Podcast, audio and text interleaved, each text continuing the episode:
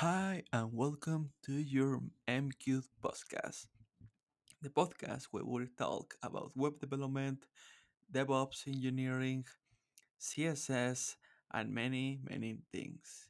In this episode, we are going to talk about Kubernetes. So, what is Kubernetes? What is that buzzword means? Well, imagine we all know social media, Facebook, Instagram, etc. These things or these applications needs to live in somewhere. It needs to be hosted in some place to be able to serve your use the users. So what happens when you have multiple millions and millions of users wanting to interact with your application? So the first thing you need is something where you host your servers to serve that all that, that traffic. Uh, imagine like a server where you request something to this one, like uh, create a post or watch the feeds, and then the server returns you like a response of the some sort like uh, images, description of contents of posts, etc. Like tweets, Instagram photos, you know. So to be able to create this thing and to manage all this traffic the most common situation or most common patterns to develop this well, this problem is through uh, like a server, a normal server hosted on on your local, let's say, building. This is what we call on premises. Uh, or if you want to to host your your application or or your social media wherever you want in in a place where but you don't have a server physical server or anything you can make use of uh, cloud computing uh, everyone knows about aws azure gcp the most common cloud pro- cloud providings in this one you can spin up multiple instances of any sort and in minutes you can have deployed an application and is able to quickly be served to the users.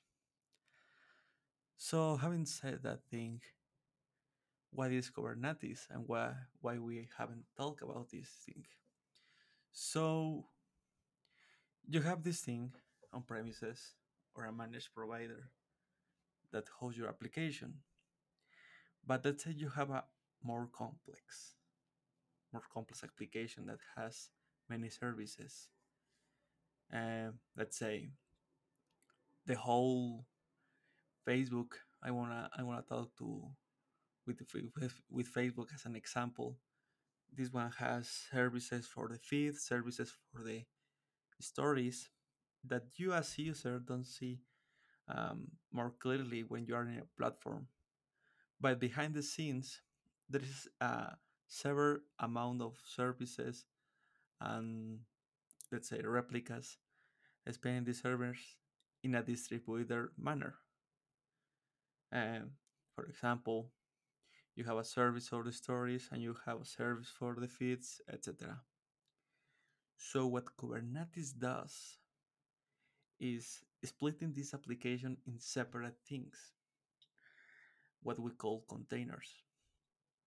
So the containers imagine that this is a piece of software like a box where your application lives. So in Kubernetes world, these things we call it pods that can host a container or many containers. It depends, but most most common situation is like hosting one container per pod. So you have these pods and you want to serve this content to multiple users.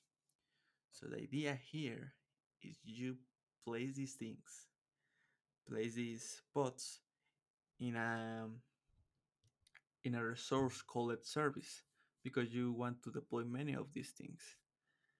Uh, we don't know in the night or in whatever time you your request traffic increase and you want to handle without slowing the user experience your application.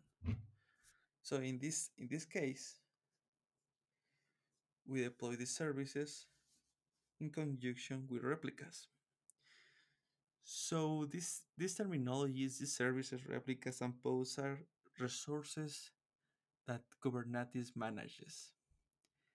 These are components inside of this Kubernetes that help you to scale your application. So the Kubernetes ecosystem or the Kubernetes itself is a piece of software that helps you manage and deploy and scale your applications in in the servers to handle requests for your application. So think about this thing as a big server that can have many servers. I know it's like Inception like, but it is what it is.